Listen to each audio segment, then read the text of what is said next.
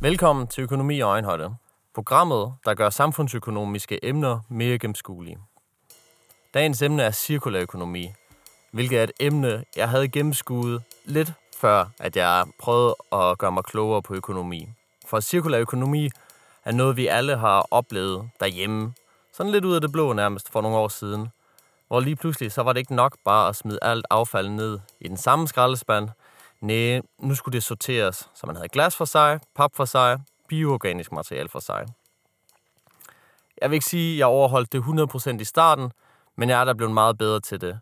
Og specielt efter, at jeg har snakket med Karin Klitgaard og har fået en forståelse for, hvor stor en betydning genanvendelse egentlig har. For vores teknologi er kommet til et punkt, hvor vi kan genanvende rigtig mange af de materialer, vi har, både inden for vores husholdning og vores elektronik. Og måden jeg anskuer det på, så er det en model for fremtiden. For vi skal blive bedre til at genanvende, ikke bare på grund af den grønne omstilling, så vi ikke hiver flere ressourcer ud af naturen, men også bare så vi får brugt flere af de ressourcer, vi allerede har integreret i vores samfund, og på den måde, så de kan få et nyt liv. Det har betydning på lokal plan, og det har betydning på global plan. Fordi hvor ender alt det affald, vi egentlig har henne? Noget ryger på lossepladsen, men en rigtig stor del kommer faktisk til udlandet, hvor de nærmest laver hele byer, der bare er skrald. Folk lever i skraldet, og de prøver at finde små genstande, der kan sælges videre, eller som de kan lave noget ud af. De har i hvert fald et helt andet forhold til skrald. Der er det nemt nok i Danmark bare at smide det ud, og så ser man det nok aldrig igen. Men i lande, hvor de ikke har infrastrukturen til at få transporteret skraldet videre, der er det en anden sag. Jeg har et billede på min telefon fra en gang, da jeg var i Indien, hvor jeg har taget et billede af en fugl. Og jeg synes, det kan være sjovt at få folk til at prøve at finde fuglen på billedet. Fordi der er simpelthen bare så meget skrald omkring den her fugl på stranden, at den er sgu lidt svær at se. Så er der engang, skal vi være glade i Danmark, for at vi har den her infrastruktur, der gør, at vi kan tage på stranden uden at blive skåret eller smittet, eller bare vade rundt i skrald. Så cirkulær økonomi handler både om skrald og håndteringen af det, men så også genanvendelse af de her materialer, som vi har i samfundet. Cirkulær økonomi er også en af de mere håndgribelige emner, fordi det er noget, vi kan se derhjemme. Det er noget, vi har tæt omkring os, og på en eller anden måde faktisk har en interaktion med på daglig basis. Hvad gør jeg med det her, nu hvor jeg egentlig er færdig med det? Man kan godt få den tanke, at det gør jo ikke nogen forskel, om jeg smider det her lille stykke skrald ud. Fordi hvad skulle det gøre i det store hele? Men det er sådan lidt ligesom med demokrati. Altså man har én stemme, og det er sgu egentlig ikke den, der er alt afgørende. Men den er afgørende, fordi det er mange små kombinationer af små handlinger, der gør det afgørende, om det er demokrati, eller om det er noget med affald og den grønne omstilling at gøre. Der kan jeg godt lide at tænke på en historie om et barn, der er nede ved en strand sammen med sit forældre.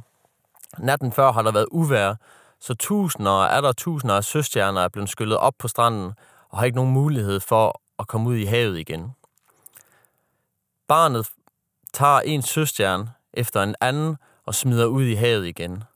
Til forældrenes store forvirring, hvor de spørger, hvorfor gør du det der? Du kan jo ikke komme dem alle sammen igennem, og det betyder jo ikke noget. Hvor til barnet svarer, det betyder noget for den her, efter den smider en til ud. Det synes jeg er en meget sigende historie, at selvom det er små ting, vi gør, så har det betydning for nogen eller for noget. Det kan være en stemme i et demokratisk samfund. Det kan være skrald i en bæredygtig tid. Det kan også være et lille smil til en fremmed, der faktisk kan ændre kursen på deres dag. Så de små ting, dem skal man altså ikke undervurdere. Med det sagt, synes jeg, at vi skal gå i gang med det her lille program om cirkulær økonomi, og jeg håber, du får en rigtig god fornøjelse ud af det. Velkommen til dig, Karin Klitgaard. Tak.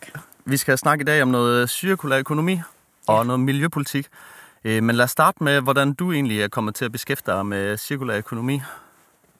Ja, det er et stort spørgsmål. Øh, jeg startede i, øh, i DI for en del år siden efterhånden, og, øh, og, og i sådan i løbet af 11, 12, 13 begyndte øh, forskellige fonde øh, og, og institutioner at beskæftige sig med, med cirkulær økonomi, og begrebet begyndte at opstå der. Øh, blandt andet øh, Ellen MacArthur Foundation var en af dem, der var de første til at tage det op. Men det havde jo eksisteret i nogle år, uden at det hed cirkulær økonomi. Så, så for mig var det i virkeligheden en meget naturlig forlængelse af, af den miljøpolitik, som, som man har beskæftiget, eller som jeg har beskæftiget mig med i mange år. Jeg kom til DI fra Miljøministeriet, hvor jeg havde været i 12 år, så, så, så, så den der... Øhm, den måde at se på miljøpolitikken på, som cirkulær økonomi øh, rummer, var, var en rigtig god og naturlig forlængelse, synes jeg, af, af det, vi var kommet af. Øh, og, øh, og så holdt vi, øh, så tog vi fat i det i løbet af 13-14 i DI i min afdeling og, og arbejdede os ind i det og se, hvad er det, det betyder det her for, for virksomheder? Hvad er, det, hvad, er det kun en affaldsdagsorden? Er det også en produktdagsorden? Og sådan noget. Så det startede der i 13-14 stykker for mit vedkommende, sådan reelt omkring cirkulær økonomi. Okay, så jeg tillader mig at sige noget relativt nyt, faktisk. Fordi da jeg læste lidt op på cirkulær økonomi, så fik jeg 90'erne som udgangspunkt, at det var der, man begyndte at tale om det i hvert fald. Så det, at du siger, det faktisk først er kommet så sent, det overrasker mig faktisk lidt. Ja, men jeg tror, man kan sige, at de, nogle af grundkoncepterne i cirkulær økonomi er jo, hvordan vi bruger vores affald bedre. Øhm, øh, eller, og hvordan vi designer produkter til at holde bedre. Det er selvfølgelig en dagsorden, som rækker langt længere tilbage. Så, så jeg er enig i, at dagsordenen rækker længere tilbage. Og spørgsmålet er, hvornår man begynder at kalde det cirkulær økonomi, og det ved jeg ikke. Øh, Jamen, hvor, hvis vi så skal få defineret cirkulær økonomi, hvor synes du, vi skal starte henne så? Øh, I virkeligheden øh, kan jeg godt lide at tænke på cirkulær økonomi som en, øh, som, som en, en, hvis man kigger det på et produkts rejse. Og det vil sige, det er jo, det er jo helt fra produktionen hen over brugen, øh, eventuel reparation, gerne genbrug, øh, og hvordan det så bliver til nye materialer, som man bruger i ny, øh, nye produkter. Øh, så for mig at se handler det her både om, om design, det handler om forbrugsvaner, og så handler det om, øh, om at, at genskabe eller skabe flere ressourcer.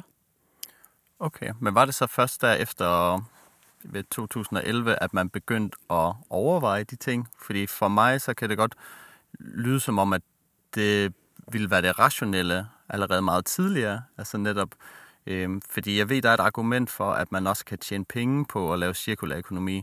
Øh, men der må det jo være sådan, at grund til, at man ikke har lavet cirkulær økonomi, det er jo fordi, at man har kunnet tjene bedre penge for uden det. Ja. Ja, og, og, øh, og vi, har jo, vi kan jo tage forskellige materialetyper, øh, fordi det viser i virkeligheden meget godt, om man kan tjene penge på det eller ej. Øhm, hvis, man, hvis man kigger på aluminium, det har vi i rigtig mange år haft en genanvendelsesprocent på 100, øh, fordi vi sparer ekstremt meget energi ved at oparbejde øh, aluminium, som allerede er i brug til ny aluminium frem for at hente virgine materialer. Og det er en god forretning, og det er billigere. Og, undskyld, men virgine materialer, det er noget, der ikke er blevet brugt før? Er ja, det, korrekt? det, så hiver du det op af en mine, så at sige, ikke? hvis det er metaller, vi taler om. Ja. Eller du producerer plastik fra, fra olie, du øh, fra ny indvunden olie. Okay, ja. Men hvis vi kigger på plastik, så er det jo for eksempel først inden for de seneste år, at det er blevet en rigtig god forretning. Øh, der er nogen, der har kunnet noget af det før, øh, og, og haft en god forretning omkring det, men, men sådan øh, stor skala genanvendelse af alt plastik, det er først nu, vi begynder at se de teknologier, der gør, at det rent faktisk kan lade sig gøre. Øh, og giver en god forretning. Så, så der er mange elementer i det.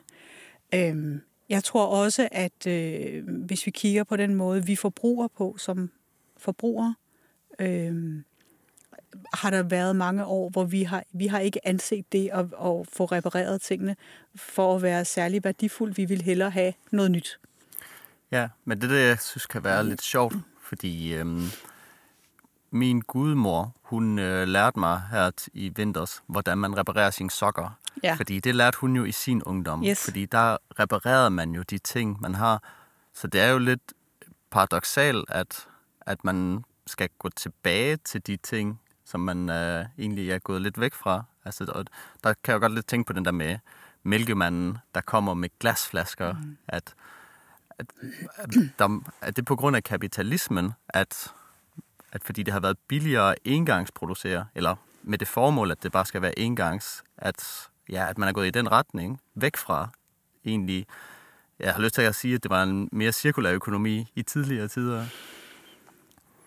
Jeg, jeg tror, det er svært at svare entydigt på, men, men, men altså, jeg tror, hvis, hvis, når man dykker ned i, øh, i de forskellige elementer af cirkulær økonomi, så, så, så kan det ikke undgås, at man vender lidt tilbage til sådan en sund fornuft-tankegang, fordi reparation af ellers holdbare ting er jo øh, sund fornuft, og det vidste vores forældre eller bedsteforældre, eller hvem det nu er.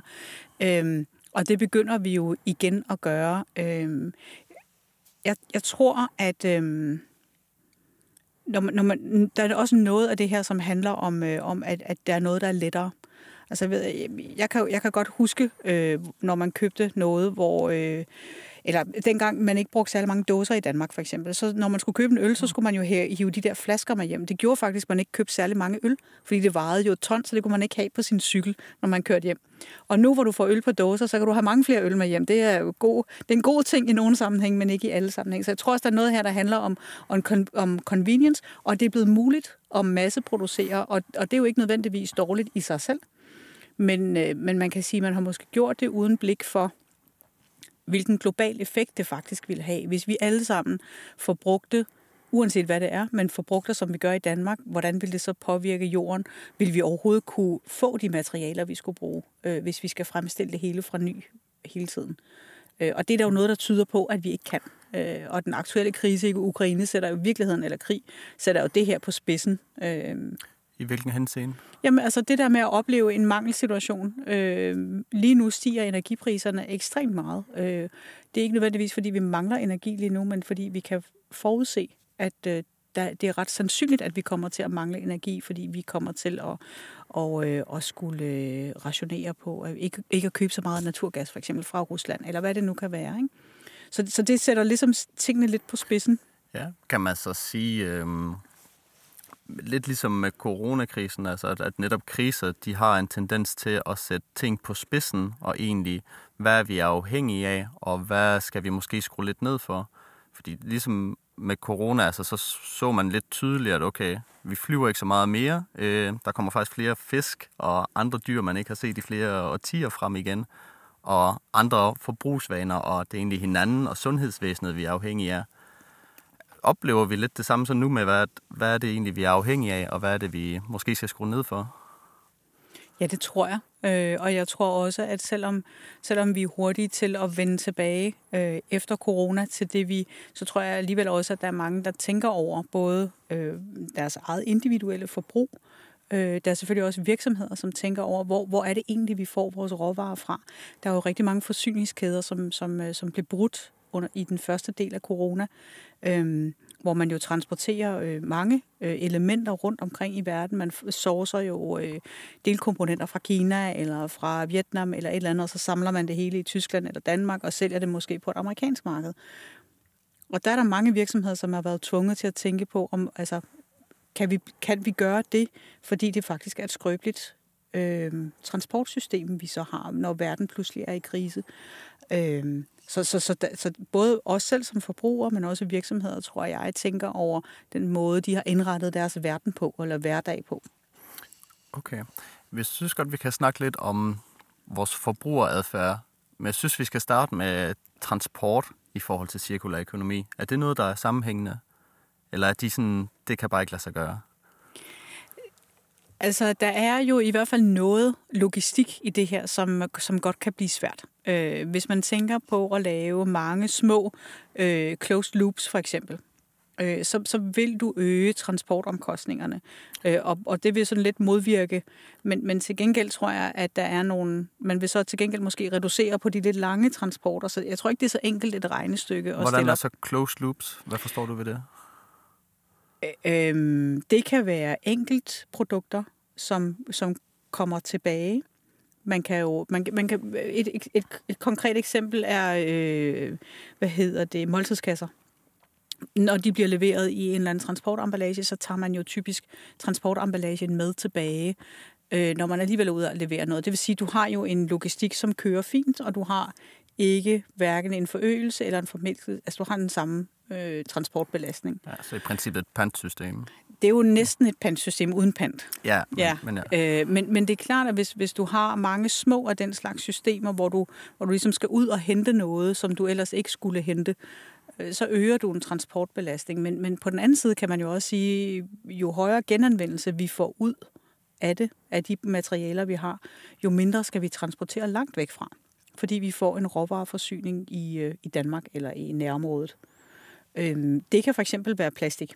Hvis vi, genop, hvis vi genoparbejder plastikken, så skal vi ikke købe råolie øh, andre steder fra for at øh, få det transporteret til Danmark for at lave pellets til, til plastprodukter. Dem kan vi lave selv. Så, så, så der, der er både plusser og minuser på, på transportsiden.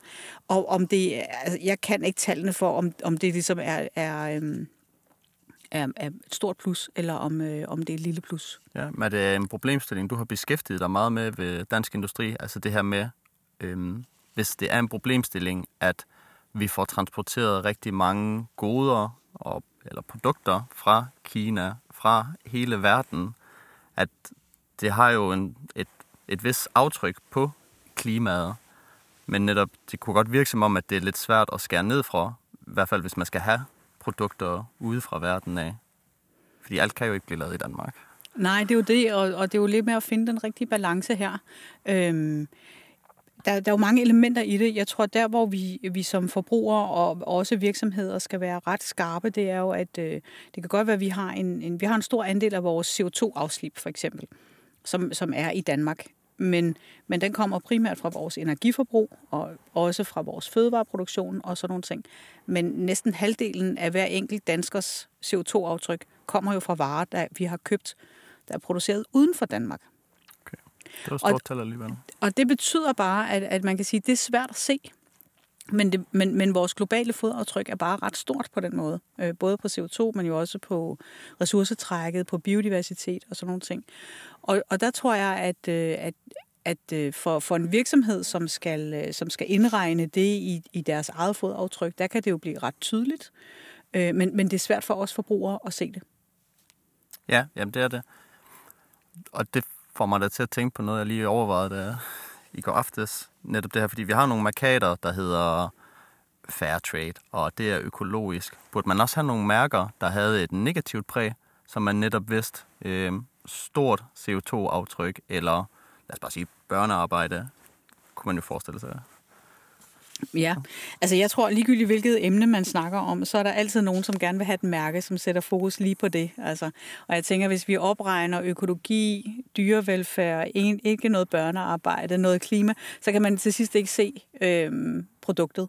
Så, så jeg tror, man skal gøre det på, i hvert fald på en fornuftig måde. Øh, jeg går ikke nødvendigvis ind for alt for mange mærker, fordi jeg tror, at vi som forbrugere vil have svært ved at gennemskue det. Jeg kan forestille mig selv stå i en butik, og kigge på et produkt, og på det ene, øh, øh, altså to, øh, to ens produkter i gåseøjne, men hvor de har to forskellige mærker.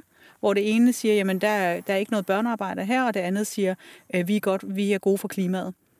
Jeg vil jo ikke kunne vælge mellem de to, fordi de to ting er jo vigtige.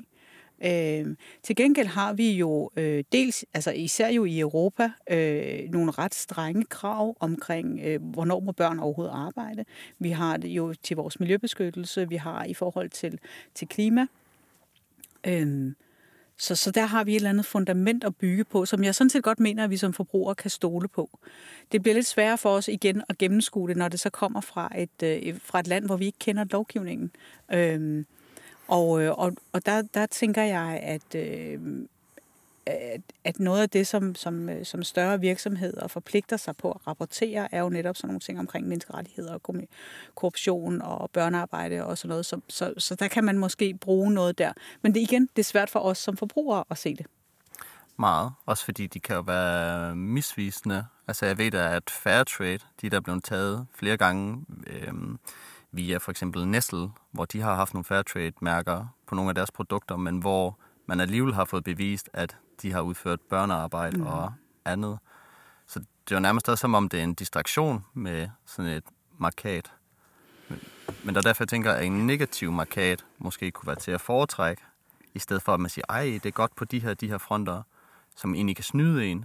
Fordi jeg tror ikke, man vil snyde med de negative markader, at uh, der er sket de her ting og de her ting. Det er jo ikke noget, man sådan vil pynte produktet med. Nej, det, altså, de fleste vil jo i hvert fald nok øh, sørge for at ikke at få negative markader på, ikke?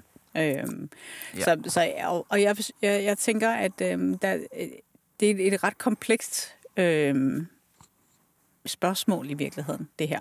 Fordi jeg tror, jeg tror simpelthen ikke på, at der er nogen, som, som hvis du inviterer en hvilken som helst CEO ind i det her studie, som vil, som vil synes, at det var okay med børnearbejde.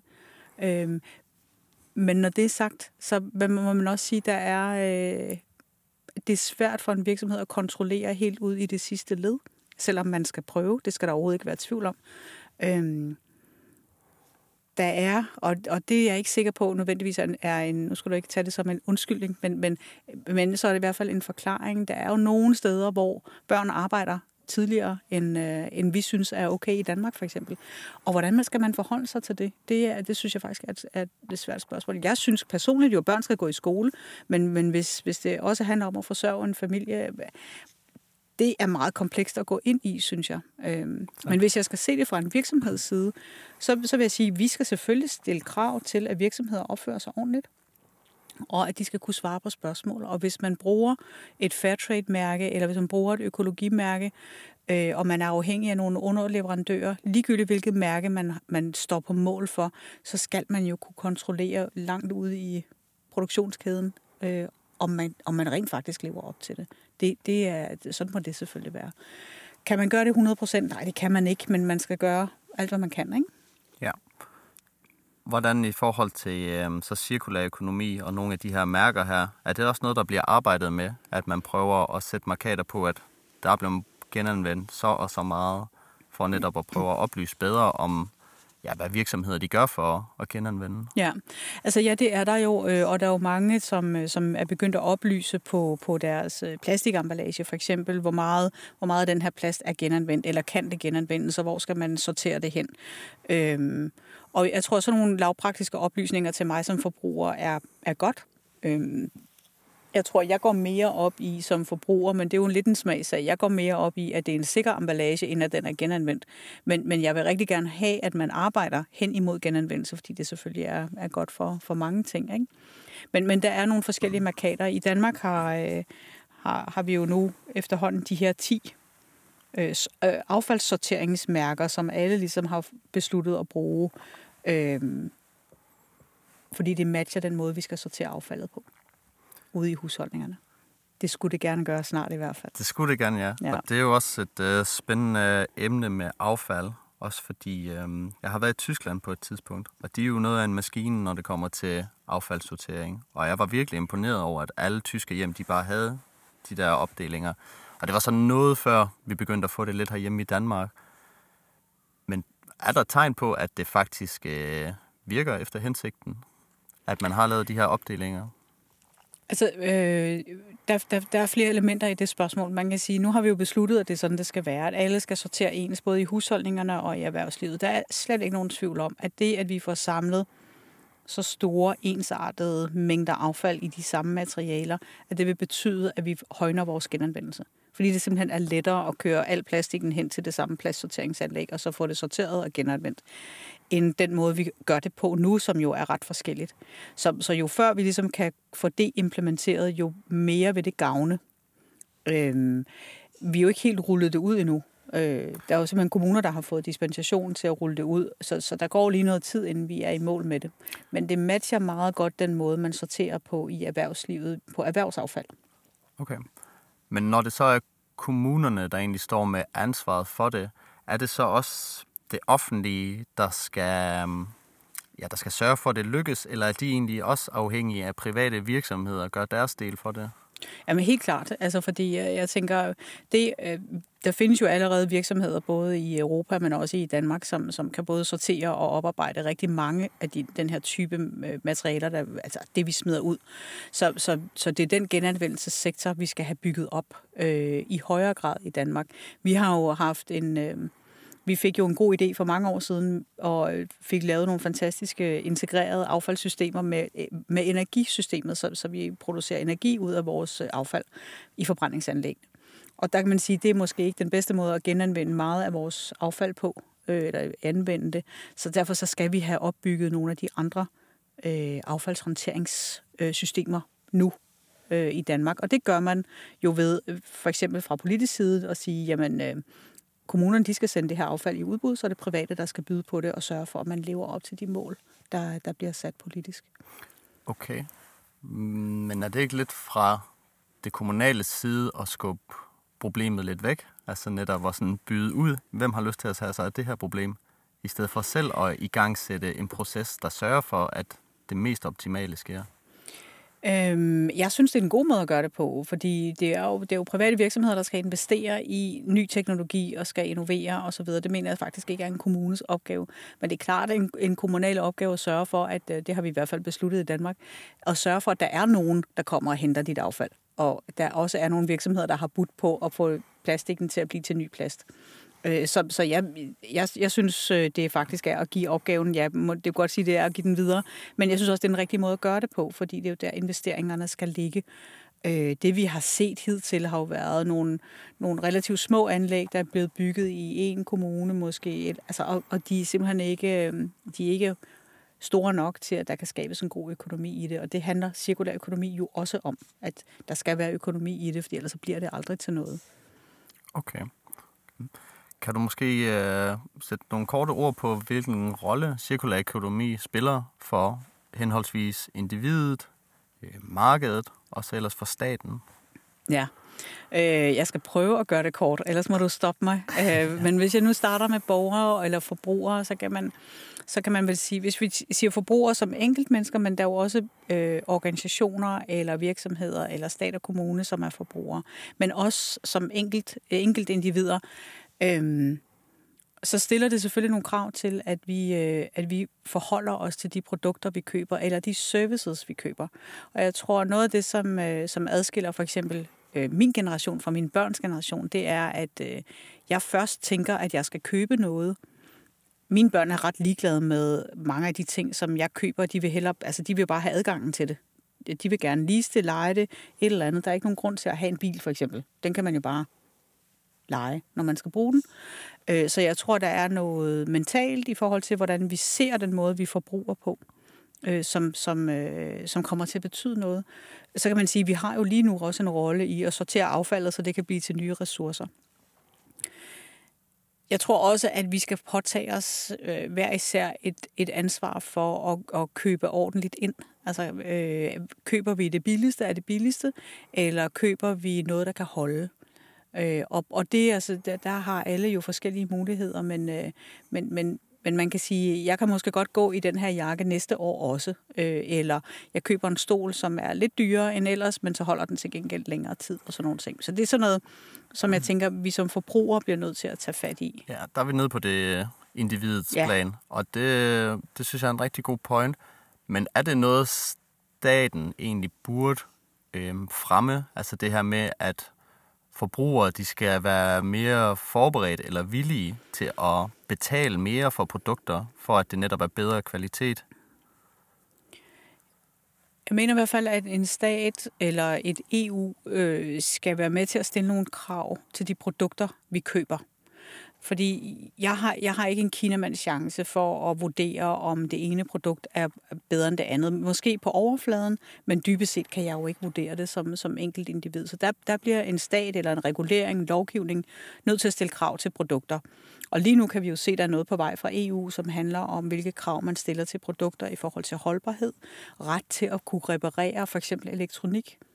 Så man kan sige, det kan godt være, at min mobiltelefon er fem år gammel, men jeg har sådan set stadigvæk ret til, at den virksomhed, der har solgt mig det, de skal kunne reparere det. Så, så, så der kommer nogle krav den vej, og det mener jeg helt klart er en stats rolle at gøre det. Øhm, fordi der er grænser for, hvad vi som individer kan forholde os til af alle mulige oplysninger. Ja. Øh, og, og også man sige, hvor er virksomhederne henne i det her? Øhm, jeg tænker, at, at, at, at virksomhederne skal jo, skal jo for, øh, også gå ind i den her dagsorden med, øh, med, med sådan nogle øh, lidt, lidt øh, kreative øjne, og så sige, hvordan kan vi lave en ny forretningsmodel? Skal vi blive ved med at sælge dimser, eller skal vi øh, øh, lege adgangen ud til... Øh, øh, noget af det første, jeg hørte om, var en hollandsk virksomhed, som, øh, som leasede tæpper, ikke? tager tæpperne tilbage, når de bliver slidt, og så genop, øh, hvad hedder det, oparbejder det igen og laver det til nye tæppe og tæpper på de fibre, der nu de nu får tilbage. Ikke? Så, så man kan sige, der er rigtig mange muligheder, men, men vi som forbrugere skal jo være med til at understøtte det ved rent faktisk at købe det. Ja. Det får mig til at tænke på, om der så skal være grænser for, hvor meget staten egentlig blander sig i det? Fordi de kan jo godt have en vis agenda med, øh, vi skal lave en grøn omstilling. Men er der en grænse for, hvor meget de egentlig må gå ind og blande sig i, ja, det er vel lidt det frie marked, men egentlig det der med, hvor meget de vil pådute, at forbrugeren skal købe, i stedet for bare at lade det være lidt frit? Ja, selvfølgelig kan man finde grænser, øh, og jeg tror også, at hvis man skal have virksomheder til at svare på en udfordring, så, så øh, er det bedre, at de selv finder løsningerne, end at man siger, at I skal gå den her vej. At det er en leasingmodel, I skal bruge, fordi det er et eller andet. Det er jo ikke sikkert, det virker for alle ting. Altså, jeg, jeg synes, at man som stat har en, en klar rolle i at, øh, at stille nogle krav til de produkter, man vil give adgang til på et marked. Øh, og når jeg taler marked her, så er det jo så er det primært EU, men det er jo selvfølgelig også et verdensmarked. Men, men det synes jeg er, er ret vigtigt, at man siger, jamen der er nogle kemiske stoffer, vi ikke vil have i de her produkter. Der er, øh, der skal, en mobiltelefon må ikke bryde i brand, når den ligger til opladning. Og så, altså sådan nogle helt lavpraktiske ting skal der selvfølgelig være regler for. Men om en mobiltelefon skal være rund eller firkantet, det tænker jeg, det må virksomheden finde ud af. Men synes du, det er fair, når for eksempel, at man vælger at fjerne afgiften på elbiler, fordi det øh, giver jo en konkurrencefordel for elbilproducenter kontra ja, benzinbilproducenter. Mm. Ja, sådan gør vi jo på rigtig mange ting. Vi bruger jo afgiftsinstrumentet til at regulere vores adfærd. Øhm, og det, man, og, og, og det, er jo, det, det er jo vel anerkendt, at det virker. Øh, I hvert fald i en periode, indtil vi alle sammen har vendet os til, at en plastikpose koster 4 kroner, eller hvad det nu kan være. Øhm, så, så ja, det synes jeg faktisk, men, men, men det er også klart, at du er jo inde og forstyrre et marked, så man skal gøre det med omhu, øh, og man skal gøre det på noget, som er vigtigt. Øh, indimellem laver vi jo nogle fjollede afgifter. Øh, indgangsplast for eksempel, det betyder så, at man ikke, altså, at der er sådan nogle mærkelige ting, som, øh, som der er der er afgifter på, som, eller indgangsservice for eksempel. Den er ment til at, at ramme plasten, men den rammer også det, som er... Øh, som er lavet af bambus, for eksempel. Så, så, så der er jo sådan nogle fuldstændig... Man skal skrue det sammen med omhu. Men er det ikke, fordi det er ja, dårligt skruet sammen? Jo, det kunne man sige. Jo. Øh, for jeg tænker også ligesom, øh, at der er afgift på nødder. Det mm. synes jeg i hvert fald er en af de lidt mere latterlige, fordi det er sådan, okay, det er en mega sund råvare. Hvorfor skal der være afgift på det? Mm. Mm. Kan jeg da i hvert fald spørge mig selv ja. om. Men, men altså, ja, og hvis man skal være sådan lidt... Øh lidt stor i slaget, så kunne man bare sige, jamen altså, vi har jo bygget et afgiftssystem op efterhånden, og skatteafgiftssystem op, som er baseret både på nogle gamle problemer, vi gerne vil løse, og så nogle nytilkommende problemer, vi gerne vil løse. Og så skal vi jo have, har vi jo en stat, der også skal finansieres. Men vil det give mening at bare sige, øh, nu fjerner vi alle afgifter, og så kigger vi på det en gang til. Alle partierne i samråd, måske med nogle input fra borgerne er, men netop, vi tilpasser afgifterne vores moderne samfund, i stedet for at køre videre af det, der var relevant for 50 år siden. Altså personligt kan jeg jo godt være lidt tilhænger af sådan nogle radikale løsninger, hvor man gør det, men, men jeg er ikke sikker på, at, øh, at det er noget, vi sådan lige vil komme igennem med os to, selvom vi fik lov til at bestemme det. ja, er det noget, øh, dansk industri så gerne vil med ind over? hvis de åbner ja, op men for vi, det? vi prøver jo indimellem i hvert fald at sætte fokus på nogle delelementer, øh, og så sige, okay, men, men hvis vi kigger på, øh, på hele beskatningsdelen, som, øh, som og nu bliver nødt til at sige, det er simpelthen ikke mit, mit kerneområde, så, øh, så det bliver måske sådan lidt overordnet, men for eksempel at kigge på, øh, hvordan, hvordan, hænger, hvordan hænger afgifterne sammen på luftforureningsområdet? Matcher de nogenlunde skadesvirkningerne? Øh, hvordan hænger det sammen med at beskatte arbejdskraft mod øh, for eksempel ressourcer, altså en grøn skattereform, som i den terminologi, man nu bruger omkring det? Altså så, så vi kigger på delelementer. Vi har ikke været ude og foreslå, at vi skulle kaste hele op i luften og prøve at starte forfra. Okay. Nu har vi snakket lidt om afgifter, hvordan det ligesom påvirker individets forbrugsadfærd. Hvad er der andre elementer, som ligesom fremmer sådan mere bæredygtige forbrugsadfærd? Jamen, jeg tror faktisk, at noget af det, som du selv var inde på tidligere omkring mærkerne, også kan være med til at, at betyde noget og skubbe noget i de rigtige retninger. Øhm, og, så, og så selvfølgelig kan man sige, øh, det, at vi ved, øh, hvad det er, vi gør, øh, at vi er veluddannede, og vi opsøger information og læser lidt om de ting, vi køber, og de hjemmesider, vi køber noget på. Så jeg tror faktisk, at vi som forbrugere skal gøre noget, men, men mærker er jo selvfølgelig et sted, hvor vi kan gøre noget. Men, men generelt vil jeg også sige, at jeg, jeg, jeg er... Øh, hvis vi virkelig skal flytte noget, så kræver det, at vi har et EU, som for eksempel stiller krav til de produkter, der må blive placeret på det europæiske marked. Det er jo, det er jo der, hvor man kan løfte en virkelig stor øh, forbrugermuskel, og så sige, jamen vi vil ikke have produkter, som øh, bruger mere end, end det og det, øh, de og de liter vand til en vask, eller hvad det nu kan være. Ikke? Øhm. Ja, kan du give nogle, øh, nogle få ord på, hvad, hvad vil være fornuftigt at sætte krav på så? Ja, altså det, det vi kender nu, øh, det, er, det er jo for eksempel, at, øh, at vi har på, i, i det direktiv, som hedder Ecodesign-direktivet, det skal du leve op til, hvis du har nogle øh, produkter, som bruger el og strøm for eksempel. Der bliver stillet krav til, øh, hvor, meget, hvor højt et strømforbrug der må være. Hvis det er en vaskemaskine, bliver der stillet krav til vandforbruget og sådan nogle ting. Og det er jo sådan nogle minimumskrav, som alle skal leve op til. Det vil sige, at hvis du har produceret din øh, vaskemaskine i Kina, så skal du stadigvæk leve op til det krav, hvis du vil sælge den i Europa. Så derfor er det et enormt stærkt øh, redskab. Det bliver udvidet nu, har vi en forventning om. Det ved vi i slutningen af marts. Men vi har en forventning om, at det bliver udvidet til alle mulige typer af produkter. Øh, og så vil der kunne blive stillet krav til for eksempel sådan noget med øh, retten til reparation. Hvor lang tid skal man kunne kræve at få repareret for eksempel en mobiltelefon eller en vaskemaskine? Øh, kommer der, der kan blive pillet ved øh, garantiperioder.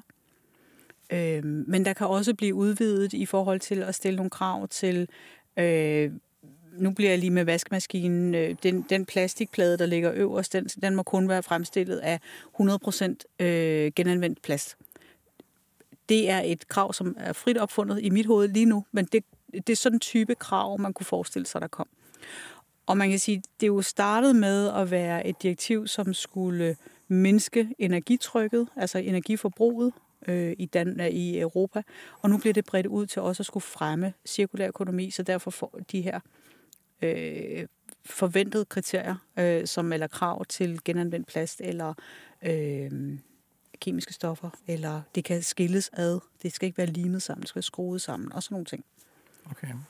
Vil du så sige, at øh, hvis man så indfører nogle af de krav her, som jo på sin vis vil gøre det øh, sværere for nogle virksomheder at få lavet deres produkter, er det så noget, øh, regeringer de burde øh, støtte, eller give en hjælpende hånd, skråstrej pakke til? Eller skal markedet bare løse det? Jamen, øh, øh, hvis, hvis man laver de her krav i Europa, så skal alle virksomheder, der vil sælge i Europa, jo leve op til de krav. Øh, så, så man kan sige, det er jo det er nogle fælles spilleregler, man så alle sammen skal leve op til. Vil det så stille nogle virksomheder vanskeligere? Ja, det vil det. Og indimellem øh, oplever vi jo også situationer, hvor det er nogle lidt mærkelige krav, der bliver stillet øh, og sådan noget. Men, men jeg mener sådan set, at, at når man laver de krav, man kender dem relativt øh, god tid, altså har man også tid til at, øh, at udvikle produkter, som lever op til det, hvis ikke man har det i forvejen. Så egentlig lader markedet ja. ordne det? Ja. Okay, fordi jeg tænker, det kunne da vel også være en fordel, at, lad os sige, at Danmark, at vi hjælper en dansk producent, som for eksempel, lad os sige Ørsted, at vi, man giver dem et tillæg, eller hvad det skulle være, for at være nogle af de bedste i verden, så man netop fremmer dansk konkurrenceevne. Det må staten jo også have en interesse i. Generelt så, så, så tænker jeg faktisk ikke, at det, at man, øh, man støtter virksomheder, øh, som, som i øvrigt opererer på et konkurrencemarked, altså at, at det er nogen særlig god idé. Øh, og når man kan sige, når vi taler om produkter, der skal sælges, øh, så kan man sige, at vi har jo nogle forskellige støtteordninger i forhold til, til innovation eller sådan nogle ting, som man jo så kan sige, okay, nu kan vi se, der kommer et krav, som vi har svært ved at leve op til, så, så søger vi en støtteordning, som er inden for et eller andet specifikt øh, øh innovationsfelt eller et eller andet hvor man så kan få noget støtte til innovation. Øh, det der med at, øh, at, øh, og, og bare ligesom øh, at, at give statsstøtte til, til et eller andet, øh, fordi man, man, man gerne vil værne om et eller andet. Det er jeg ikke sikker på nødvendigvis er den bedste løsning. Øh, du kan sikkert sagtens finde eksempler på, at det er det, øh, men, øh, men generelt så nej. Okay. Hvad vil du sige, der er forhindringer på vejen hen imod den grønne omstilling? Eller cirkulær økonomi, lad os sige i dansk kontekst? Ja, men jeg tror, altså, øh, hvis vi skal prøve sådan at, at kigge lidt på det i lidt, øh, altså for forbrugere, tror jeg, at, at man kan sige, både vi som individer, men, men også større virksomheder, større organisationer, stat og kommune, vi skal tænke anderledes, når vi køber ind. Altså hvis man som virksomhed har lavet nogle ordninger, som, hvor man øh, aktuelt kender vi en virksomhed, som, som laver, øh, som, som øh, som, hvad hedder det, som, som sælger lys frem for at sælge armaturer og sådan nogle ting. Øh, det er jo selvfølgelig store bygninger, man kan gøre sådan noget. De har utrolig svært ved at komme ind på markedet, fordi vi som øh, institutioner i Danmark er, er, er, er vant til at købe. Jamen, så skal vi bruge øh, 50.000 pærer til den her skole, eller hvad det nu kan være. Så, så, så der er en mental omstilling hos os, der køber i forhold til, hvad er der for nogle muligheder.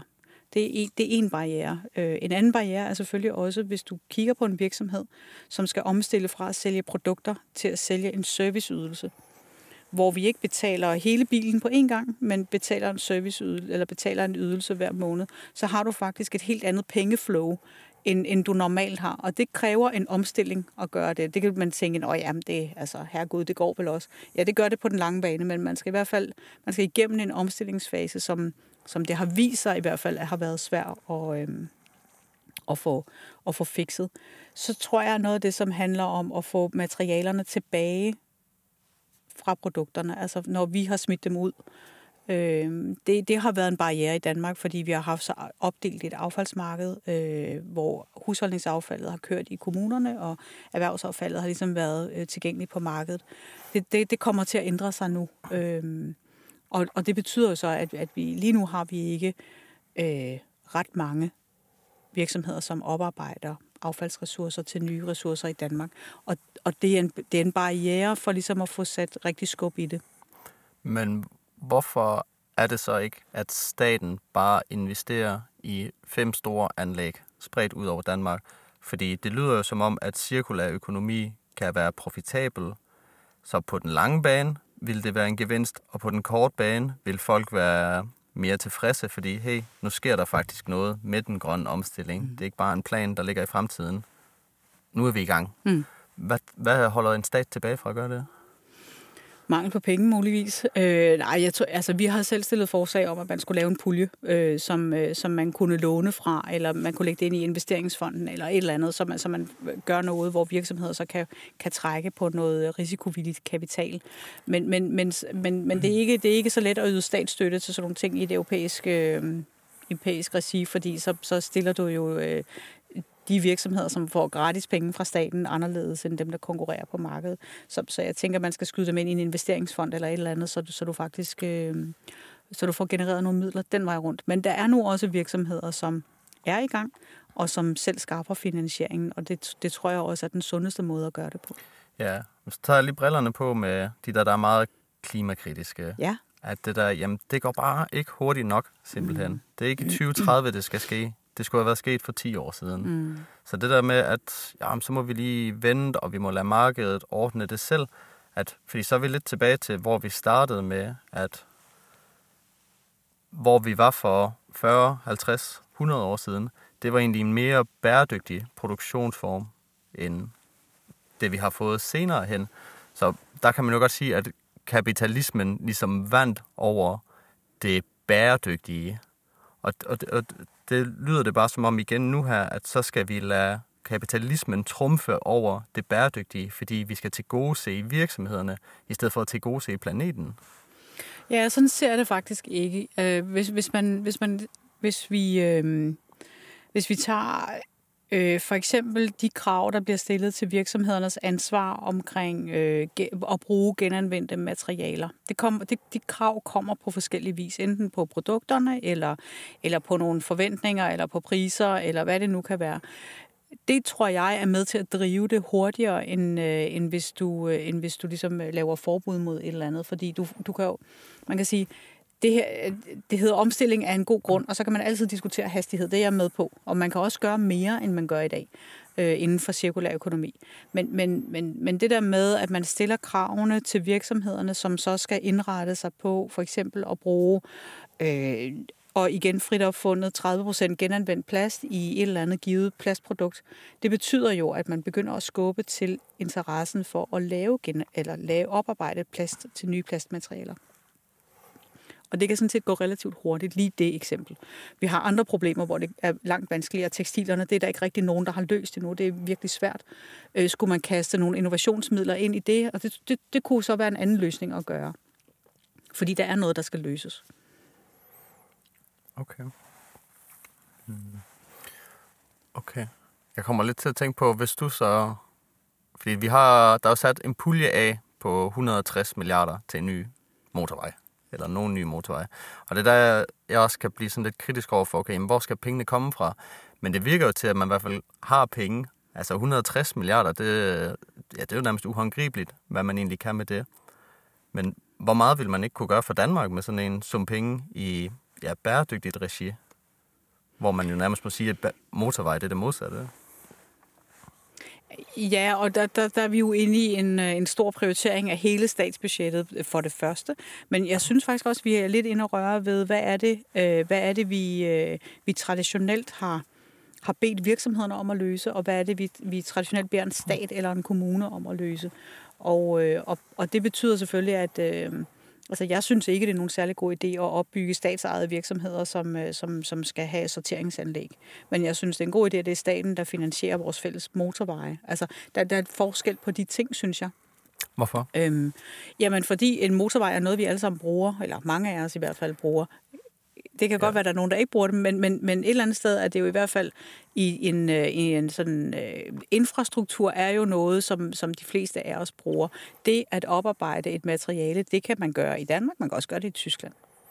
Og der vil jeg egentlig hellere lade nogen konkurrere om at gøre det bedst muligt. Det forstår jeg godt. Der tænker jeg bare på, at mm, hvis det er så kritisk, som nogen siger, det er, og vi er godt i gang med at ødelægge planeten. Altså, det er jo en planet, vi alle sammen bruger. Så det der, det virker ja, egoistisk, synes jeg på en eller anden punkt, at man vælger at prioritere en motorvej frem for... Fordi vi, vi skal nok klare os uden en motorvej. Jeg er sikker på, at der er nogle rigtig mange gode elementer i det, men vi skulle nok klare os uden, hvis det var. Men det er ikke sikkert, at vi klarer os uden de to grader i temperaturforskellen, som hurtigt kunne komme til at ske jo. Ja. Så det giver vel jeg, jeg, jeg synes bare, det lyder som om, at, at staten skulle have et lidt større ansvar for at få den grønne omstilling kørt igennem. Øhm, jeg kan godt forstå dit synspunkt, men måske du lige vil sætte mig lidt ind i, hvordan det her med, fordi vi har en plan, der hedder 2030. Mm. Men hvorfor hedder den ikke 2023?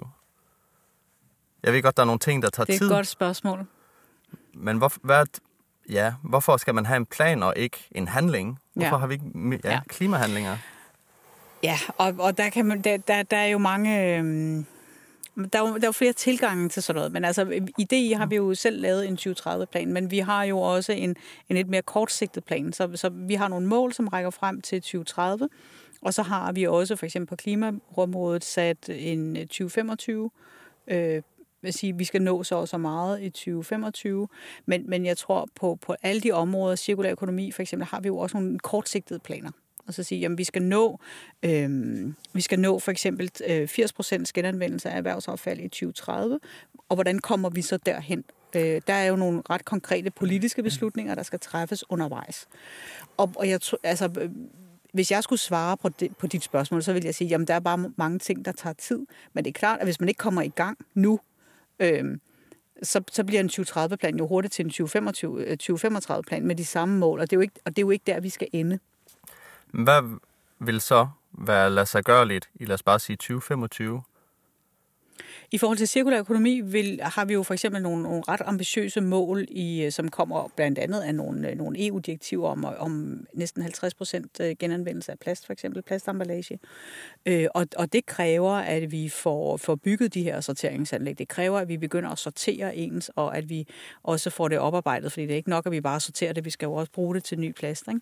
Så, så, så der er et ret konkret mål, som, som og man kan sige, lige nu sidder vi jo lidt og venter på, at den lovgivning, der, der, der skal gøre, at man som virksomhed tør investere i det her område i Danmark, øh, kommer på plads. Så, så, så vi sidder lidt og sådan, det, det er lidt sådan nogle galopheste i startboksen, ikke? Hvordan vil sådan en lovgivning lyde? Eller? Jamen, der kommer nogle krav fra, øh, fra, øh, fra EU, fra et EU-direktiv, som siger, at øh, for eksempel, at øh, hvad hedder det, alle producenter øh, som, som bruger emballage, får ansvaret for at tage deres emballage tilbage, eller i hvert fald finansiere øh, affaldshåndteringen. Rigtig meget af det er jo plastik, for eksempel.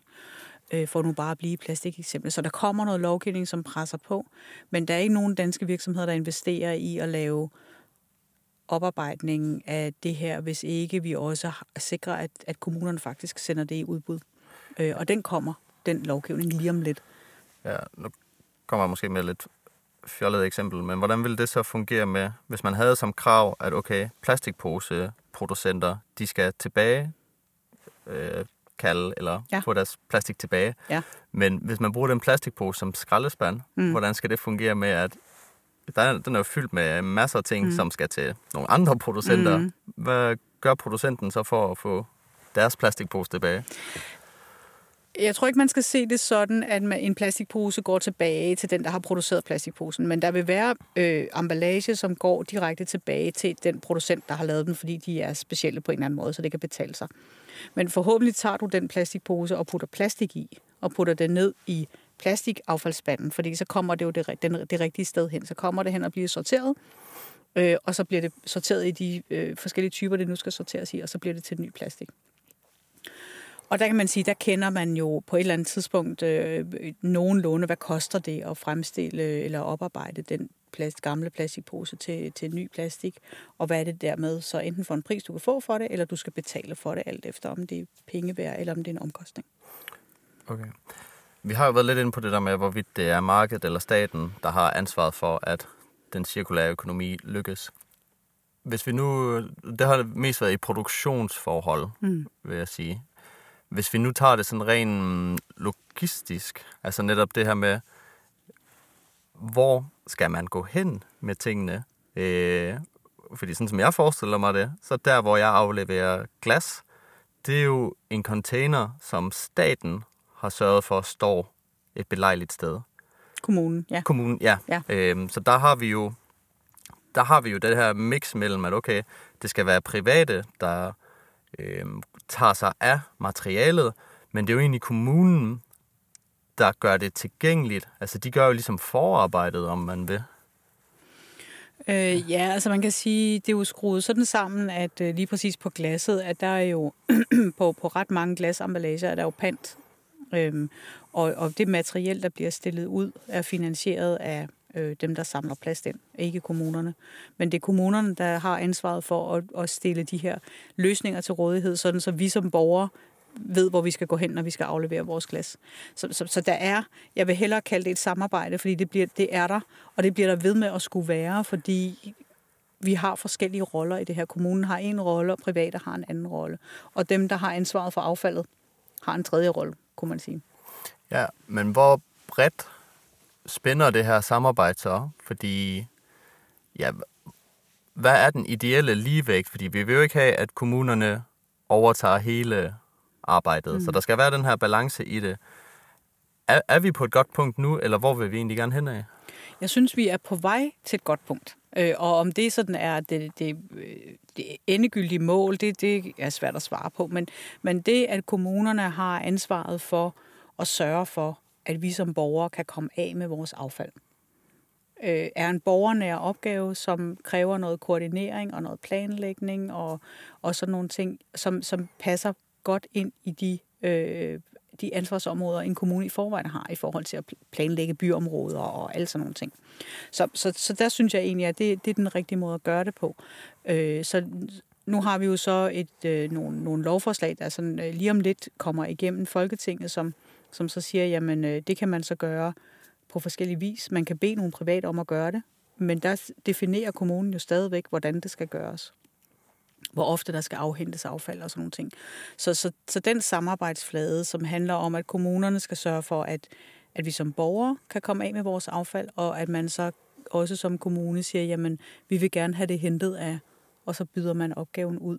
Øhm, det synes jeg egentlig er en god arbejdsdeling, fordi du holder hvad kan man sige, den praktiske udførsel på, på den byder du ud til virksomheder, men, men det overordnede ansvar med at lave et udbud, tilrettelægge, hvor mange gange der skal hentes, og alle de der ting, det ligger hos kommunerne.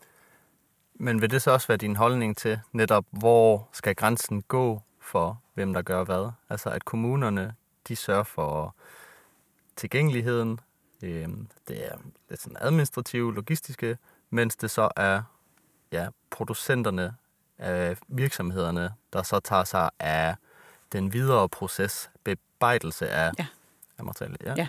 Ja, altså jeg, jeg tror meget på, hvis man, man kan også dele det op på en anden måde, at kommunerne er en myndighed, øh, og de har nogle opgaver, de skal varetage. Altså de skal jo også sørge for, at vi har rent drikkevand, og at øh, der bliver stillet nogle miljøkrav til de virksomheder, der producerer i, virksomhed, eller i, i kommunen og alle sådan nogle ting. Så, så jeg mener faktisk, at det at have en myndighedsopgave og stille nogle, altså sørge for, at der er nogle faciliteter, uanset om det er svømmehaller eller om det er affaldsafhentning, det er, det er en kommunal opgave. Men at løse det, det kan lige så godt være private, der gør det. Du kan jo godt udlicitere den opgave og gøre et eller andet på kommunens vegne. Og det er generelt den måde, jeg, jeg, jeg og DI ser samarbejdet ja. på og snitfladen. Ja, jamen det er sjovt, du lige tilføjer det i der til sidst, fordi jeg tænkte netop lige på, var din holdning anderledes, dengang du arbejdede for Miljøministeriet? Dengang havde jeg jo officielt ikke nogen holdning, øh, fordi der er man jo embedsmand, og så arbejder man for den regering, der er. Øh, nej, det tror jeg faktisk ikke, men, men, øh, men det er en del år siden efterhånden, så, så om, øh, om, om det lige var præcis den snitflade, eller om jeg ikke lige havde forholdt mig til det, det, det, det ved jeg ikke. Jeg arbejdede meget, dengang arbejdede jeg primært med... Øh, med EU, øh, bæredygtig udvikling og deres miljøhandlingsprogrammer og sådan ting. Så, sådan, øh, så, så, så sjældent i, i, i de meget konkrete udførelser af ja. forskellige Så ting. egentlig, hvordan man lavede et godt samarbejde i EU, altså sikrede et For godt... eksempel. Ja. ja. Hvordan så her i dansk industri, øh, har I også nogle diskussioner, øh, hvor, hvad skal vi prioritere? Fordi jeg kunne godt forestille mig, at du vil gerne prioritere bæredygtighed rigtig højt, men du har måske en kollega, der er økonomiansvarlig, så vedkommende vil gerne prioritere profit for virksomheder højere. Er det noget, I har uenighed om, eller har I ligesom noget, der en rettesnor, der kan bestemme det for jer? Jamen, øh, for os er profit og bæredygtighed ikke modsætninger. Man, man, kan godt, man kan godt tjene penge og have en bæredygtig forretning, og det tror jeg, hvis du hvilken som helst virksomhed, du går ud og spørger, de vil jo sige, at de har en, en øh, om ikke så bæredygtig i verdensmåls sammenhæng, så i hvert fald på vej derhen, eller en fornuftig forretning, øh, hvor man opfører sig ordentligt. Så for os at se, at det ikke et, øh, et øh, hvad hedder det, øh, en modsætning, men, men hvis vi jeg kan, jeg kan bruge vores 2030-plan som et konkret eksempel, øh, hvor man kan sige, selvfølgelig har vi nogle øh, diskussioner med vores medlemmer om, hvad er det, der er vigtigst at prioritere. Altså skal, øh, skal den grønne omstilling stå aller, aller øverst øh, alene, eller skal den stå sammen med mangel på arbejdskraft? Eller, øh, så, så man kan sige, vi går jo i dialog med vores medlemmer om, hvad er de største udfordringer lige nu? Det er international handel, det er den grønne omstilling, og så er det, så er det mangel på arbejdskraft. Det er de tre ting, der fylder lige nu. Og vi kan godt arbejde på alle tre, øh, alle tre elementer på én gang. Og så er områderne jo så forskelligt indrettet, kan man sige, at, øh, at det også er lidt forskellige virkemidler, der skal i, i spil. Øh, CO2, der snakker vi afgift, vi snakker også alle mulige andre ting. Øh, udbygning af VE-energien øh, i Danmark.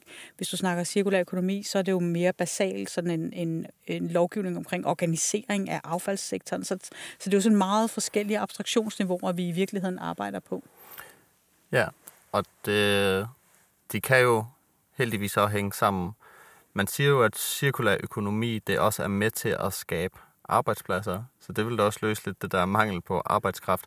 Men hvordan kan det være, at det skulle være med til at skabe flere arbejdspladser, end hvis man lod være med at fokusere på cirkulær økonomi?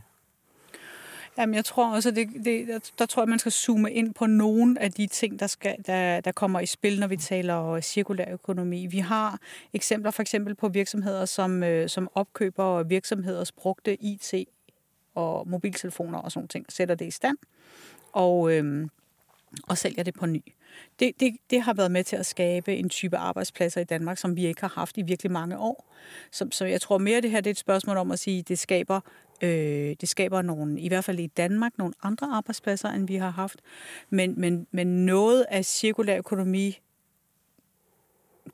øh, dagsordenen, øh, øh, er mere arbejdsintensiv. Altså at du, at du ikke knuser metallerne og sorterer dem ud og bare smelter det om, men at du rent faktisk piller en skærm af og sætter et nyt batteri i alt det der. Det er jo mere arbejdskraftsintensivt.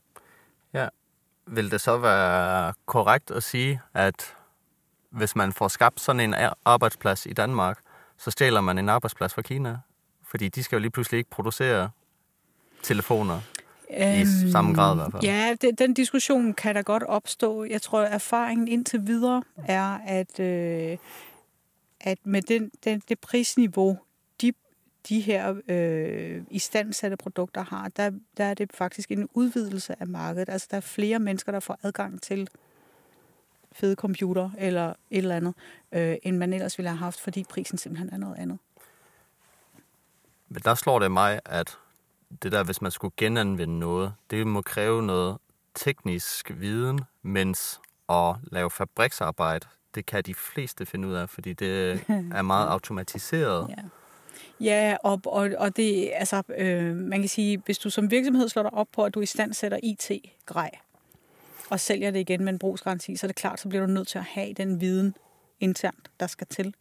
Øhm, der er faktisk en del sådan socialøkonomiske arbejdspladser i det, fordi der også er øh, arbejde, som, øh, som for eksempel øh, mennesker inde i autismespektret er rigtig glade for, fordi det er øh, det er kompliceret, men det er det samme, man laver. Ikke? Altså, så, så det er, de er meget omhyggelige, så det bliver ligesom gjort på samme måde altid.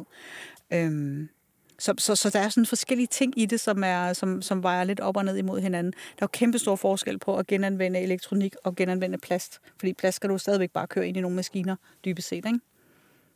Jo. Og det kan, du ikke, det kan du ikke, hvis det er en mobiltelefon eller en computer, du skal i stand sætte og sælge igen. Der er det mennesker, der skal stå og, og rode med det. Ja. Hvordan? Jeg kan godt få den idé, at fordi alt vi producerer i princippet kommer fra noget af naturen.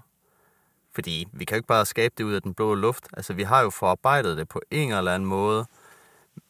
Men er det så et gyldigt princip, at, at den proces, den også burde kunne vendes tilbage igen, så netop alt det, vi producerer, at hvis det har fem komponenter og er blevet til én genstand, så kan man godt splitte den genstand op og få de fem komponenter igen.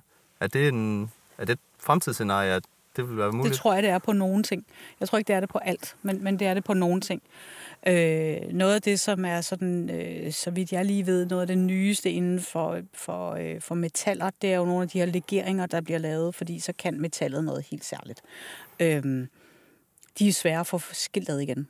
Øh, og, og der er vi ikke så langt endnu. Det er sådan, nogen forsøger sig med det, men, men det er jo klart, at hvis du har Altså ja, de stole, vi sidder på, de, altså i princippet burde de jo bare kunne skilles ad i de dele, som de nu har samlet af. Og, og det er noget af det, som, som vi tror kommer med, med, med revisionen af det her ecodesign-direktiv. Altså at man begynder at stille krav til, at produkter skal kunne adskilles. Og ikke bare sige, jamen øh, nu har jeg en stol, og så smider jeg hele stolen ud, og så bliver den bare kvæst og, øh, og brændt, men at den bliver simpelthen skilt ad, og så bliver møtrikkerne til metal og tekstilerne bliver forhåbentlig til ny tekstil og sådan noget. Men hvad er det, der så tilbageholder den lovgivning? Er det bare, at man skal blive enige om, hvordan det lige skal formuleres, eller er det, fordi man er nødt til at tage hensyn til for eksempel virksomheder?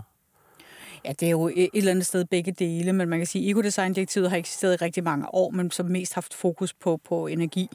Øh, og, og nu begynder der at komme nogle nye dagsordner, og så begynder man også at indarbejde nogle nye krav.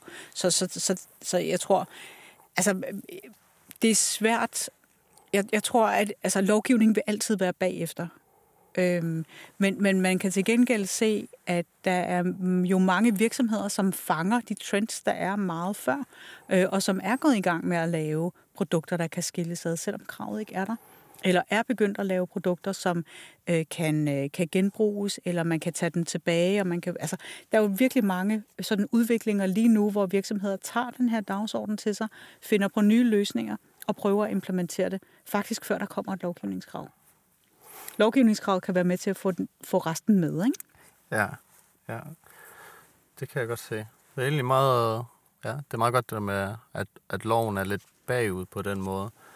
Men det er vel også derfor, man sådan skal fremme, at virksomheder de er fremme i skoene, øh, i det her tilfælde i forhold til bæredygtighed.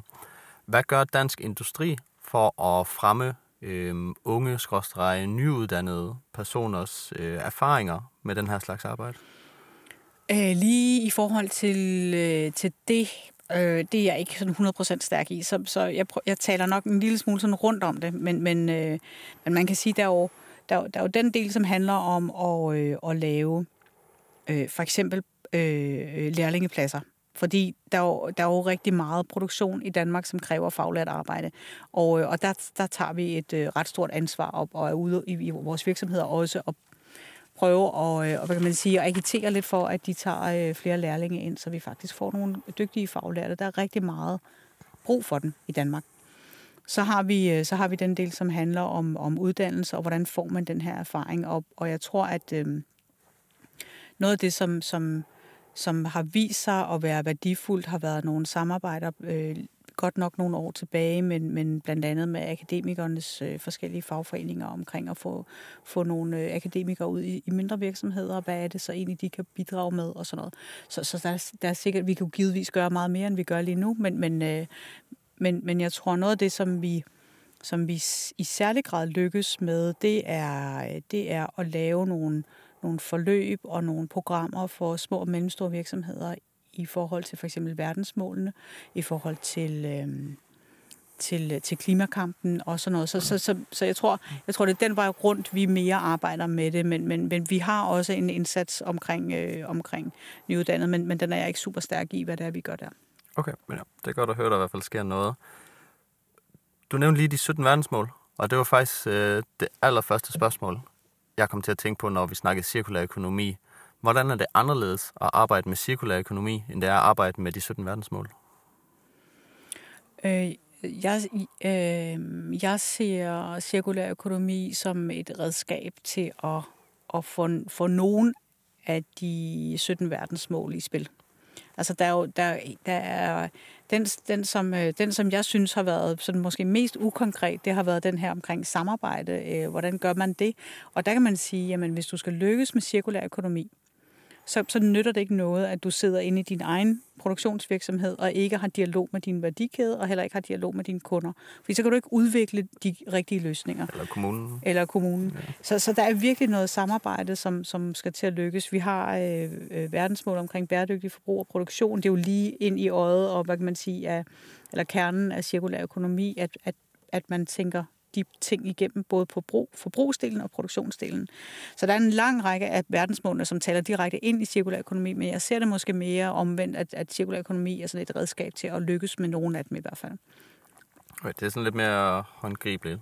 Ja, det hvor... synes jeg, det er, og det, det er mere forretningsnært. Øh, og, og man kan sige, øh, taler cirkulær økonomi, hvordan er det nu, det forholder sig med biodiversitet? Øh, altså, der er jo nogle spørgsmål der, og der er jo noget omkring cirkulær økonomi, som er inde i den biologiske kæde, som er helt anderledes, end hvis du taler den sådan Kan du øh, tekniske. det?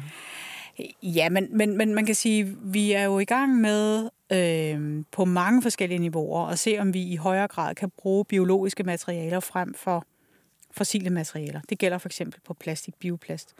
Øhm, men vi, vi forbruger jo noget af jorden, når vi producerer, ligegyldigt hvad vi producerer, om det er mad, eller om det er øhm, øh, om de produktionsanlæg, som optager noget jord. Øh, og, og, og derigennem har vi en påvirkning af biodiversiteten. Men i virkeligheden var det også lige så meget et spørgsmål, fordi når vi tænker cirkulær økonomi, så tænker vi meget i værdikæder, i produkter, eller det gør vi i dansk industri. Øh, og biodiversitet er en, øh, er en svær størrelse at arbejde med. Øh, fordi du kan ikke sætte, altså CO2, der har vi ligesom en målestok, det hedder CO2-ekvivalenter den, den har vi ikke på biodiversitet, så, den, så, så derfor er det svært at gøre operationelt, medmindre du er ude i naturen øh, og arbejder derude. Og mange af vores virksomheder ligger jo i definerede erhvervsområder, for eksempel. Men der kommer det også lidt på spidsen, synes jeg, når du kalder det operationelt. Mm. Fordi det, det lyder for, for mit vedkommende, som om det er hver sin boldgade. Altså at naturen ikke skal være operationel, fordi når den er det, så er det netop, at vi udnytter den og laver materialer af den, og så går det i en vis retning. Og det er jo den retning, vi prøver at gå lidt væk fra. Så man skal vel prøve at have et forhold til naturen, der er noget andet end operationel. Måske, jeg har lyst til at sige respektabel. Ja, men den, den, pointe, den pointe kan jeg faktisk godt forstå. Øh, og og det, det er ikke helt sådan, jeg mener det. Jeg tror mere, det er, øh, så lad os sige, håndgribeligt. Øh, fordi fordi hvis, du er, hvis du er produktionsvirksomhed i Danmark, så ligger du typisk i et erhvervsområde. Det er jo nogle områder, vi har udpeget, for ligesom at sige, så kan erhvervslivet være der, øh, og så har vi natur og biodiversitet nogle andre steder. Men, men hvis du er... Øh, der er mange elementer i det her, men, men nu skal jeg prøve at gøre det kort alligevel. Men, men hvis du sourcer fra en produktion, som bruger rigtig meget vand i Kina Altså, eller i Indien, det, at du får... du køber materialer, Køber, køber, øh, for eksempel i Indien, og de bruger rigtig meget vand i et område, hvor der er tørke. Det påvirker selvfølgelig både mennesker, men det påvirker selvfølgelig også naturen. Så har du jo noget meget håndgribeligt, hvor du påvirker en biodiversitet. Øh, men, men, det, men, men når man køber delkomponenter, ved man ikke nødvendigvis, hvor de kommer fra. Det, det, men det får vi mere og mere viden om. Ikke? Men, og så kan man sige, hvis du er, hvis du er producent af øh, hudcremer, for eksempel, så kan man jo godt finde en, en nød i Sydafrika, som pludselig kunne give en helt særlig effekt imod rynker, eller hvad det nu kunne være. Og så bruger du biodiversiteten på en på en anden måde, fordi du ikke bruger ikke nødvendigvis ret meget af den der nød, men du lader dig inspirere af en eller anden effekt, den har. Så, så, så der er mange elementer i den her biodiversitet, som er øh, Ja. som gør måske også, at det er øh, øh, for i hvert fald for størsteparten af, af danske produktionsvirksomheder, som ligger i et erhvervsområde og har fået lov til at ligge der med det vandforbrug og den udledning, de nu har der, øh, kan det være vanskeligt at forholde sig til, ikke? Ja, hvis jeg ser med... Men det skal ikke være nogen undskyldning. Det var ikke, det var ikke Nej, sådan nej, det var heller ikke sådan, det blev opfattet. Jeg synes, det er meget sjovt med den nød der. Øhm, fordi jeg vasker mit tøj med nødder. Ja. Sæbe nødder, tror Ja, jeg, ja. det hedder. Øh, Hvor kommer de fra? fra nogle bjerge Ja. i Asien, Okay. okay. nok. Mm. Øhm, hvilke egenskaber de har, det er jeg ikke helt sikker på. Men altså, mit, Virker det? det tror jeg. Det er det vigtigste. øh, men det er også det der, hvad virker og hvad virker ikke. Altså, mm. Fordi der er også en form for placebo i det. Altså, fordi mit tøj bliver jo rent, men det tror jeg nærmest også, det vil gøre uden sæbe. Altså, selvfølgelig afhængig af, hvor beskidt det er, men jeg synes, at jeg har rent tøj på. men tror du på, at, at, det, at naturen faktisk har et svar på alle de problemer, vi nu engang har? Eller, det er måske lidt meget sagt, men hvis vi tager det sådan lidt materialistisk, altså for eksempel nødder, de kan vaske dit tøj. Nødder, de kan, eller træ, det kan vi bygge bygninger ud af, i stedet for at vi skal bruge beton hele tiden. Altså mange af de problemstillinger, vi egentlig har i forhold til vores forbrug, at det har naturen allerede svaret på. Vi gider bare ikke at kigge efter det.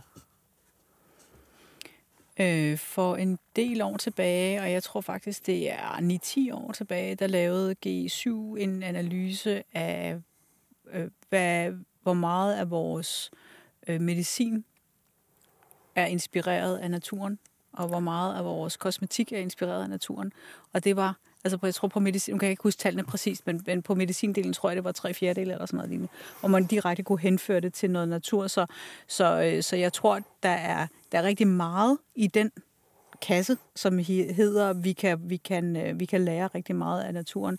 Jeg tror også, at vi kan... Øh, øh, at vi kan være mere diverse i den, den brug af materialer, vi har, vi gør nu. Øh, fordi vi kan se, at det vil, øh, det vil have nogle, nogle, nogle andre effekter. For eksempel, når du bygger i træ, så har du jo også en, en lagring af CO2. Øh, hvorimod, at den, den futter jo af, hvis du brænder det af, det der træ. Øh, så, så, så der er mange sideeffekter i at bruge naturen fornuftigt. Øh, og det, det tror jeg, der er sådan en tendens til, at vi kommer, kommer mere og mere ind i. Okay. Så positive sideeffekter. Ja, ja. Ja, Ja. godt. Ja, for det, I mit hoved lød det lidt som bivirkninger, men, men ja, positive Nej, øh, slet ikke. Altså, det er, det er positive øh, eff- effekter, og jeg tror, altså, hvis vi kigger på klimatilpasninger, kan man også sige, at der er mange steder i verden, hvor, hvor, øh, hvor det, at du har en, en, en mere eller mindre vild natur, gør jo faktisk, at du passer på nogle områder. Øh, mangroveskoven er et eksempel, men, men altså, hvis du fælder træerne på en bjergskråning, altså, så, så får du også jordskred. Og sådan. Altså, der er rigtig meget i det her, som, som rækker øh, langt ud over cirkulær økonomi, som handler om noget helt andet øh, i virkeligheden. Ikke?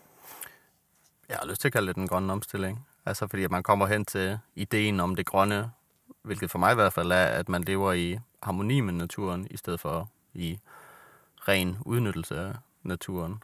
Eller i hvert fald det der, vi skal væk fra. Udmærket, udmærket.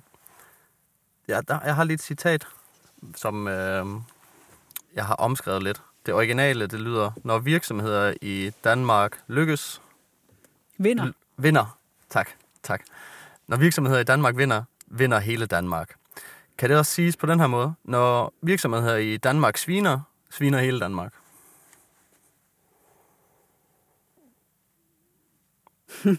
ja, det var et meget godt spørgsmål, synes jeg. Prøv at sige noget mere. Nå, men jeg tænker jo bare det her...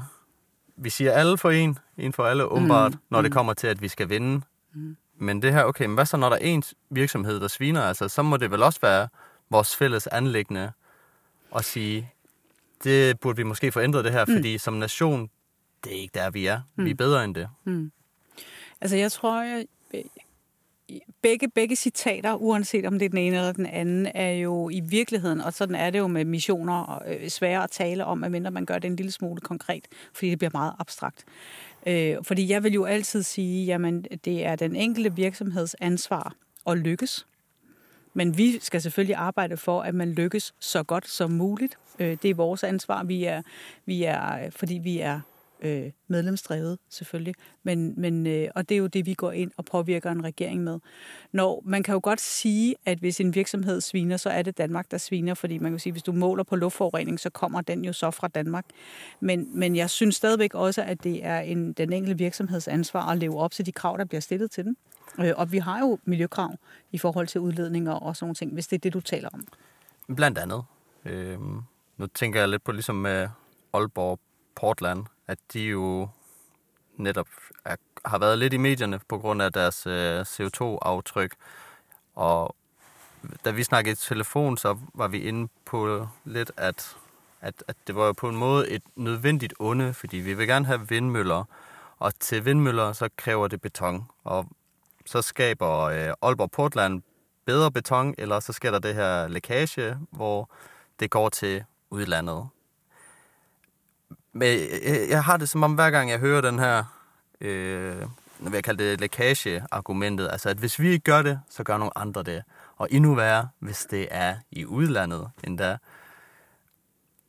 Men jeg har det bare som om, det ikke helt holder. Altså at man sådan, okay, jamen, tager bare ekstremt tilfælde. Okay, hvis, øh, hvis jeg ikke sælger stoffer, så sælger de stoffer derover. Altså, jeg synes bare ikke, det retfærdiggør, handlingen, at bare fordi, Nå, hvis jeg ikke gør det, så gør nogle andre det. Ja, altså, nu er det jo et taknemmeligt, et taknemmeligt eksempel, du sammenligner med, øh, hvor man kan sige, jeg har, jeg har endnu ikke rigtig set det gode svar på, hvad vi så gør. Øh, fordi hvis, hvis, vi skal bygge, hvis vi skal bygge øh, vindmøller, det er et godt eksempel, fordi det er jo også det, vi alle sammen taler om, at vi skal have mere af. Så skal du bruge noget og sætte de der vindmøller på, og der er beton og cement bare en god løsning. Øhm, og hvis ikke Aalborg Portland leverer det, hvem skal så levere det? Fordi vi skal jo bruge det.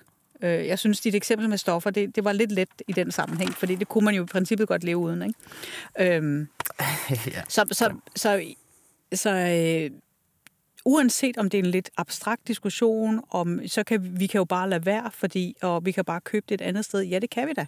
Men, men så har vi en CO2-udledning et andet sted. Det kan godt være, at det danske CO2-regnskab bliver bedre af det, men, men sådan, øh, globalt set bliver det jo ikke bedre. Øh, og og det, der, der synes jeg faktisk, at det, det ansvar skal vi også tage på os. Øh, og jeg, jeg, jeg, lige præcis den her, den er jo sådan en, men hvad er alternativet? Skal vi så lade være med at bygge vindmøller? Eller hvordan gør vi det så?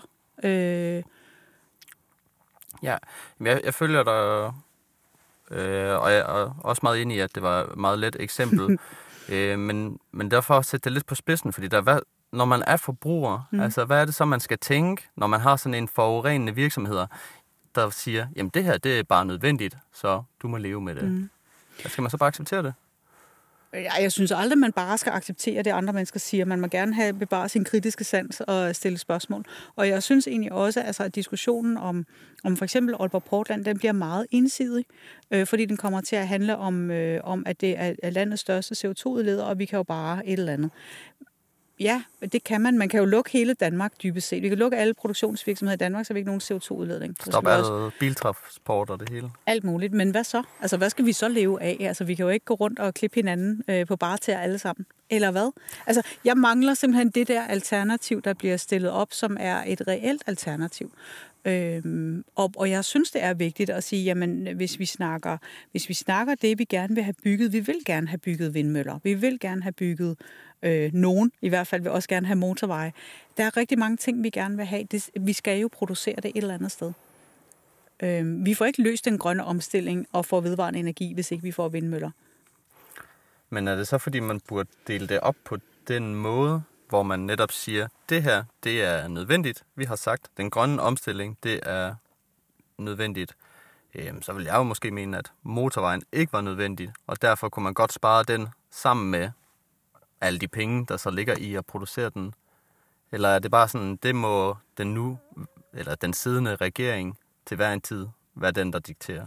Men er det i virkeligheden ikke det, vi gør? Vi har jo demokrati. Altså, så, så jeg går jo ind og stemmer på det parti, som jeg synes laver de her balancer på den rigtige måde, og du stemmer på et parti, som du synes gør det. Fordi hvis man går ind og begynder at definere, hvad der er nødvendigt, øhm, nu skal jeg lige se, om jeg kan komme i tanke om et, et godt eksempel. Øh, det, jeg er lidt bange for, at det bare bliver sådan et, øh, sådan et man lidt for, lidt for let kan skyde ned. Men, øh, men man kan sige, øh, vi kan jo for eksempel se, at øh, på et tidspunkt har vi flyttet al vores nationale vaccineproduktion. Fordi vi tænkte, det, det får vi ikke mere brug for. Det er ikke øh, kritisk for Danmark at kunne det. Så det, øh, det sælger vi, og så, øh, og så dem, der købte det, har flyttet det ud af landet. Eller hvordan det nu, den historie nu var. Vi havde i hvert fald ikke nogen. Ja. Da vi pludselig skulle bruge den for to år siden. Øhm, og, og for mig er det, øh, man kan altid diskutere det rigtige og forkerte i det, men, men man kan i hvert fald bruge det til at illustrere. Det er rigtig svært at vurdere, øh, hvad der er nødvendigt om fem år. Eller om ti år. Så, så, så det der med at sige, jamen vi vil gerne producere øh, cement, men kun til vindmølleproduktion, øh, så skærer du rigtig meget væk. Og er det nu fornuftigt? Det er svært mm. at vurdere i dag. Men skærer hvad væk? Altså ja, fordi vi skal jo måske øh, CO2-udledning væk i høj grad. Altså det, det er da lige så sandsynligt, at det er jo, det, man men, skal men, men man bruger jo trods alt beton og cement til flere ting end vindmøllefundamenter. Og, og det er jo der, hvor man så kommer ind og skal diskutere, om det er nødvendigt eller ej. Og den diskussion, den tænker jeg, den, den, den kan... Øh, der, der, vi bliver sikkert ikke enige, og derfor er det måske meget godt, at vi bor i et demokrati, hvor vi ligesom prøver at lave lidt konsensus om, hvad der er vigtigt og hvad der ikke er vigtigt. Ja, og der, og der er jeg så også med på, at øh, det, der gør et demokrati stærkt, det er jo så også, at hvis politikerne ikke lever op til det ansvar, man har tilgivet dem, at så kan man jo bare vælge nogle andre. Øh, men det kan trods alt først ske om cirka to år. Mm. Og hvis vi igen er ved den, det meget kritiske hjørne, at man så siger, jamen to år, det er rigtig lang tid at faktisk kunne lave forbedringer for den grønne omstilling, og endda oven i de to år, vi lige har haft. Så jeg vil gerne spørge, hvilken øh, miljøpolitik synes du, øh, regeringen har fået realiseret? Fordi de gik jo til valg på at være i hvert fald en semi-grøn profil. Det var alle lidt på det tidspunkt, men, men også igen nu her, nu er de, nu er de ikke røde før grønne, nu er de sgu bare grønne. Men hvad har de egentlig fået realiseret af god miljøpolitik? Altså hvis jeg skal se det sådan øh, derfra, derfra det område, hvor jeg sidder, øh, øh, øh, så, så vil jeg sige, øh, det store arbejde, der ligger i, øh, i de klimapartnerskaber, som regeringen skød i gang, hvor der jo faktisk er kommet virkelig mange forslag til, hvad man kunne gøre. Der ligger rigtig mange ting, som nogle af dem er på vej til at blive implementeret, blandt andet på nogle meget centrale dele af det, jeg sidder med, for eksempel på affaldsområdet. Men, men der er selvfølgelig også nogle ting, som ikke øh, er, er kommet helt i mål endnu, og hvor det stadigvæk er svært. Altså transporten har jo også lavet en køreplan, og, og hvor man kan sige, det er en, det er en ret stor og investeringstung øh, omstilling, som man måske ikke helt kan klare selv i flybranchen, uden at få lidt støtte til det. Men, men, men der er rigtig mange ting i det, øh, som, som, som ligger og er, er klar. Jeg tror, du vil få forskellige svar, alt efter hvem du spørger, fordi du vil jo også møde nogen, som vil sige, jamen, øh, jamen øh, i forhold til omstilling af hele vores energisystem, det, det går simpelthen for langsomt, når man har taget for mange forkerte beslutninger og alt muligt andet. Øh, det, er jo, det er jo lidt en holdningssag. Jeg synes på, på affaldsområdet, som er et af dem, som ligger tæt på mig, og på vandområdet har man truffet nogle, nogle ret heroiske beslutninger, som kommer til at levere et kæmpe skub fremad i bedre genanvendelse af affald for eksempel. Men, men også øh, sætter nogle aftryk i forhold til, øh, til vores øh, øh rensning af spildevand og øh, at få energi ud af spildevandet og sådan nogle ting, øh, som, som kommer til at flytte noget. Ja, godt. Øh og det er jo det er selvfølgelig godt nok. Øh, nu er jeg jo heldigvis øh, i selskab med dig her. Så det er jo den, fordi det, det er den, der nærer mig personligt lidt, det her med, at man, man siger, at vi har planer og mål og ambitioner. Øh, så det er det, altså, men hvad er indtil nu egentlig blevet realiseret? Altså, fordi det eneste, jeg sådan lige ved, det er, at der er kommet afgift på plastikposer, og det ved jeg efter at have arbejdet i en butik, at det virker sgu. Hvad har ellers virket? Øhm, man har jo, øh, nu, nu holder jeg mig lidt snæver til det område, jeg kender til, fordi ellers så ruder jeg mig sikkert ud i noget, som jeg alligevel ikke helt ved. Men, men man kan sige i hvert fald på, øhm, på, på øhm, på nogle dele af miljøpolitikken, og nu taler jeg om det, der primært ligger på Miljøministeriets øh, bord, men også lidt på Klimaministeriets bord, har man i hvert fald fået øh, flyttet noget i forhold til, hvordan kommunerne håndterer for eksempel affaldshåndtering og sådan ting. Det er jo ikke blevet fuldt implementeret. Der er efter vores mening givet alt for mange dispensationer og sådan nogle ting, men til, til kommuner til at gøre det anderledes, end det man er Nå, blevet okay. enige om. Men, men, men der, Hvorfor der, har man gjort det? Ja, lidt forskelligt. Øh, kommunerne havde forskellige begrundelser for det, som, okay som jeg tænker, det bliver for langt at så, komme ind så på her. Så for at tage her. nogle hensyn til kommunerne. Ja. ja.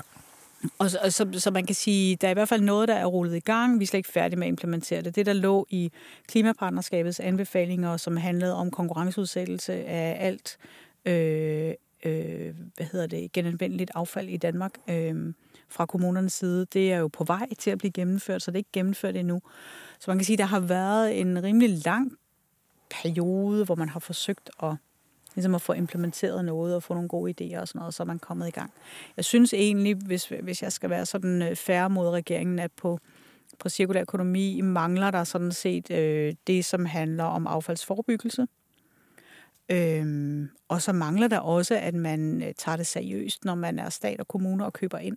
Altså at man bruger den der kæmpe indkøbsmuskel, man har, til at købe øh, for eksempel... Øh, købe serviceydelser i stedet for at købe produkter og sådan nogle ting. Så, så, så nogle ting er blevet gjort, men, men der er også nogle ting, der mangler. Ja. Jeg, ja. jeg synes personligt, at det var lidt svagt, at de ikke fik gennemført det der med, at man havde, var det kun to vegetariske, eller var det fuldtids vegetariske i de kommunale? Altså det sådan, for mig viste det i hvert fald, at det ikke virker særlig seriøst. Altså, fordi en ting er, at folk kan tage deres egen madpakke med, hvis de egentlig ikke gider at spise noget sikkert, mega lækkert vegetarisk mad. Mm. Jeg er ikke vegetar selv, men jeg synes bare, at hvis man endelig er seriøs omkring, hvor skal vi hen af, jamen, som stat, der har man bare en enestående mulighed for ligesom at gå forrest. Øhm, så der er lidt nogle ting, der halter, synes jeg. Hvordan synes du, Dan Jørgensen, han varetager sin stilling som miljøminister? Som klimaminister? Klimaminister, ja. Det tror jeg ikke. Jeg, jeg, der er jeg for langt væk fra, fra det område. Altså, jeg har jo, jeg har jo sådan organ, affaldet og vandet, som også ligger delvis hos ham. Øh, så så ja, altså, han har jo i hvert fald sat nogle ting i gang, øh, og, og han leverer rigtig meget på affaldsområdet, og han leverer også en del på, på vandområdet. Så, så jeg synes, på de områder, jeg har med at gøre, der, der, der er han faktisk øh, øh, på vej i den rigtige retning. Ja, klart. Det, det er jeg glad for at høre. Det er jeg rigtig glad for at høre. Godt.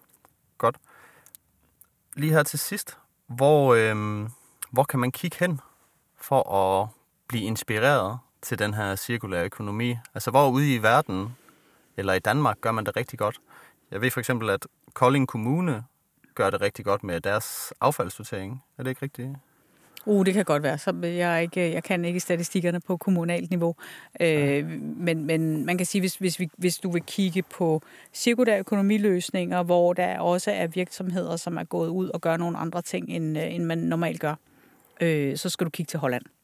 De, de er super dygtige øh, og laver rigtig mange spændende ting. Øh, og det var der, tæppe-eksemplet kom fra i sin tid, som jo er nogle år gammelt efterhånden. Øh, jeg ved, at øh, Auping, øh, som jo laver senge, øh, er også begyndt at lave sådan nogle leasingmodeller til sådan en... Øh, en, øh, jeg ved ikke, om det hedder øh, bed fit for purpose, eller hvad den gør, men altså som forskellige, øh, forskellige løsninger om alt efter man er studerende eller familie, og kan sådan skifte abonnement og sådan noget. Okay. Jamen, jeg tror, det tror du har meget ret i, at Holland har fat i den lange ende. Altså, nu var jeg lige i en bogbutik i går, hvor de har indført et hollandsk koncept, som er, at for hver dag, der går, så bliver alle bøgerne billigere. Mm. Øh, og det synes jeg egentlig var ret genialt, fordi det er sådan lidt en blanding af øh, markedsøkonomi, mm. øh, men også bare sådan lidt, vi, ja, vi vil egentlig bare gerne lade forbrugerne få en fordel ud af det. Og så er de jo også meget kendt for deres cykler, kan mm. man sige. I hvert fald i Amsterdam. Mm. At, øh, og der er vi jo heldigvis også i København. Ja. Så det går jo også fremad. Ja. Okay. Er der noget, du synes, man, øh, vi mangler at få dækket? Jamen, ja, altså i virkeligheden, så kan man sige, at vi, vi går jo også og, og kigger på, hvad, hvad er det næste, vi skal have taget fat på, som vi skal have løst. Og, øhm, og jeg tænker i hvert fald, hele affaldsforebyggelsesdelen, altså det er overhovedet at forhindre, at noget bliver til affald, hvordan, hvordan griber vi det an? Øh, og der er jo øh, både et forbrugsspørgsmål i, men, men der er jo også indimellem nogle ting, hvor man tænker, at, øh, at øh, hvorfor har vi en øh, nej-tak-ordning til reklamer, hvorfor har vi ikke en ja-tak-ordning, øh, som vil kunne forhindre faktisk en del affald. Altså der er sådan nogle ja. lavt hængende frugter, som, som vi tænker, man kan tage fat i. Og det bliver det, det bliver det næste, tænker jeg, vi skal have gjort noget ved. Ja, hvorfor er det ikke? Fordi det har da været på dagsordenen lidt tid trods alt. Hvorfor er det ikke blevet... Fordi den virker nemlig som sådan en oplagt... En lavt hængende frugt. Ja, ja. lige til højre benet. Ja. Øh, altså man kan jo sige, der er jo et eller andet økonomisk økosystem mellem de der reklamer og lokalbladene, men, men jeg tænker, det må man jo løse på en anden måde, øh, end at køre rundt med affald, dybest set. Ja, så, øh. så der er vi lidt tilbage til, at øh, man tager lidt hensyn til virksomhederne, eller foreninger, hvad det er, der deler ja. der rundt. Okay. Okay. Jeg tror, jeg vil sige tak for dit øh, besøg. Det har godt nok været et meget øh, oplysende samtale, synes jeg. Både, øh, både betryggende, og sådan lidt... Øh, jeg kan vide, hvad vi skal hvad der kommer til at ske med det. Men jeg ved i hvert fald, at jeg skal hjem og affaldsortere lidt yderligere. ja, hvis du bor i Københavns Kommune, så er det jo Københavns Kommune, der bestemmer, hvordan du affaldssorterer. Ja, jeg har, øh, jeg har, der hvor jeg bor, der har jeg sådan 6-7 skraldespande stående ude foran. Øh, jeg har godt nok ikke 6-7 skraldespande inde i Nej. mit køkken, øh, men det tror jeg lige, jeg skal hjem og ændre på. Det, det er jo det, der gør det sådan lidt vanskeligt, ikke? Altså, så, så, har man, så bor man i en lejlighed eller et eller andet, hvor man ikke lige kan have alle de der øh, spande der. Det er jo, øh, der er noget logistik hjemme i privaten, som, øh, som godt kan være lidt vanskeligt, ikke? Men er det der, man så måske burde gå lidt mere fællesskabsorienteret vej? Så i stedet for, at man har det inde i sin lejlighed, så har man lidt et fælles sted, hvor det kan komme hen af. Altså det er der i hvert fald nogen, der gør, og jeg tror også, at, øh, at, at der bliver åbnet for, at man, øh, eller man kunne håbe i hvert fald, at der bliver åbnet for, at man enten i grundejerforeninger eller i større boligkomplekser faktisk lidt selv kan vælge, hvordan man vil, vil organisere det. Øh, så man for eksempel på en villavej sagtens skulle have ikke bare flaskeopsamling, men også opsamling af batterier for eksempel, fordi dem har vi trods alt ikke så mange af alle sammen. Øh, og der er jo lidt forskellige løsninger allerede, men, men, men der er selvfølgelig noget, som, som vi skal have håndteret, i stedet for at man har mærkelige ting til at stå ude på trappeopgangen, og hvad det nu ellers er, hvordan man nu finder ud af det. Ikke? Men det er det, der er en, den, en forhindring for, for os privatborgere, øh, for at få det gjort ordentligt. Ikke? Præcis. Er der noget, vi kan gøre i den henseende, eller er det bare at vente på, at øh, kommunerne de får planen på plads? Ja, det sidste er i hvert fald en forudsætning, fordi man gider jo ikke at sortere affaldet, hvis det bare bliver blandet sammen igen bagefter. Øhm. Og så tror jeg også, at vi skal jo... Øh, altså nu har jeg, jeg har et svensk køkken, øh, og der er ligesom lavet plads til en del affaldsspande. Ikke øh, så mange, men dog en del. Men, men så der er jo sådan nogle lavpraktiske løsninger, som man godt kan forestille sig. Jeg var, i, øh, jeg var over at besøge et boligkompleks i Sverige for nogle år siden i Malmø, hvor man også havde lavet affaldssortering, og det var der ingen, der gjorde. Øhm, og, øh, og så, så var de sådan lidt, hvor, hvorfor pokker er det, vi ikke kan få det til at virke? Og det viste sig jo, at alles køkkener var installeret med en låge, hvor der var sådan en dims, der hang på, hvor der var en pose til. Ikke? Så man kunne ligesom putte det ned i den, og ellers så kunne man have spande til at stå på køkkengulvet, og det, og det virker jo ikke. Så de øh, fik simpelthen, øh, øh, hvad hedder det, boligselskabet til at købe øh, et affaldssystem, og så havde de en, øh, en pedel, havde nær sagt, det hedder det ikke, men sådan en, en visevært, som gik rundt og bankede på og spurgte, vi har den her, skal vi ikke sætte den op hos jer? Mm. Og så virkede det. Ikke 100 procent, men, men jo, så virkede det Men pludselig. betydeligt i hvert fald. I hvert fald. Så det var jo helt lavpraktiske løsninger, der skulle til for faktisk at få folk i gang med at affaldssortere. Og få skiftet den der ene ting ud med, med noget, hvor man kunne have nogle flere poser hængende, eller hvad det nu var. Ja, men det er den grønne omstilling vel også et spørgsmål om, altså sådan lidt begge poler. Altså det helt lavpraktiske, ja. hvor man kan sige, fordi jeg tror, der er mange, der bliver lidt øh, opgivende ved at tænke sådan, om hvad gør min indsats? Mm. Men det er jo lidt ligesom med demokrati, altså alt er vigtigt. Øh, men på den anden side, så har vi jo også virksomhederne, som har et stort ansvar. Ja. Øhm, Ja, der, der, der er både det lavpraktiske og det højteknologiske. Altså man skal ligesom have det hele, hele spektret i spil, ikke? Ja, hvad, hos Dansk Industri, hvad fokuserer I mest på der af de to? Øhm, altså, vi fokuserer selvfølgelig mest på, på virksomhedernes behov, men, men det er klart, at vi, vi er jo også derude, hvor man kan sige, at det skal jo også virke ude for borgerne, for ellers så får vi jo ikke affaldet tilbage i de rigtige øh, øh, fraktioner, men, men produkterne skal jo også virke, øh, når man kommer ud, hvad er det for nogle krav, man stiller. Det er klart, at vi har, vi har, vi har virksomhederne i centrum. Øhm, og i virkeligheden, altså, at der, der skal jo være det, der skal jo være plads til det hele. Altså dem, der i stand sætter mobiltelefoner, de er selvfølgelig højteknologiske, men det er også meget lavpraktisk, øh, nu er det vil sige, manuelt arbejde, hvor man sidder og skiller tingene ad og sætter nye dimser i og sådan noget. Så, så vi skal kunne det hele, men jo mere digitalisering og robotisering vi kan, vi kan få ind over det, jo bedre forretning er det jo også øh, at få, få nogle af de her genanvendelsesprocesser til at køre. Det, det hænger sammen, det hele. Det hænger sammen, det hele. Okay. Karin ja. tusind tak for din tid. Velbekomme. Det var en fornøjelse. Økonomi i øjenhøjde er nu ikke kun i podcastform. Det er også til at finde på en hjemmeside i øjenhøjde.dk, hvor øerne er skrevet med O i stedet for. Derudover så har jeg lavet en Facebook-side, der hedder Økonomi i øjenhøjde. Der kan man følge med, hvad der sker i programmet, og hvem ved, det kan være, at det udvikler sig til et lille community, Folk skal i hvert fald være velkomne til at dele ting, de synes er interessante inden for økonomiens verden. Og derudover kan man finde information, hvis man gerne vil kontakte mig omkring emner eller personer, man synes kunne være interessante at høre i programmet. Tak for din tid.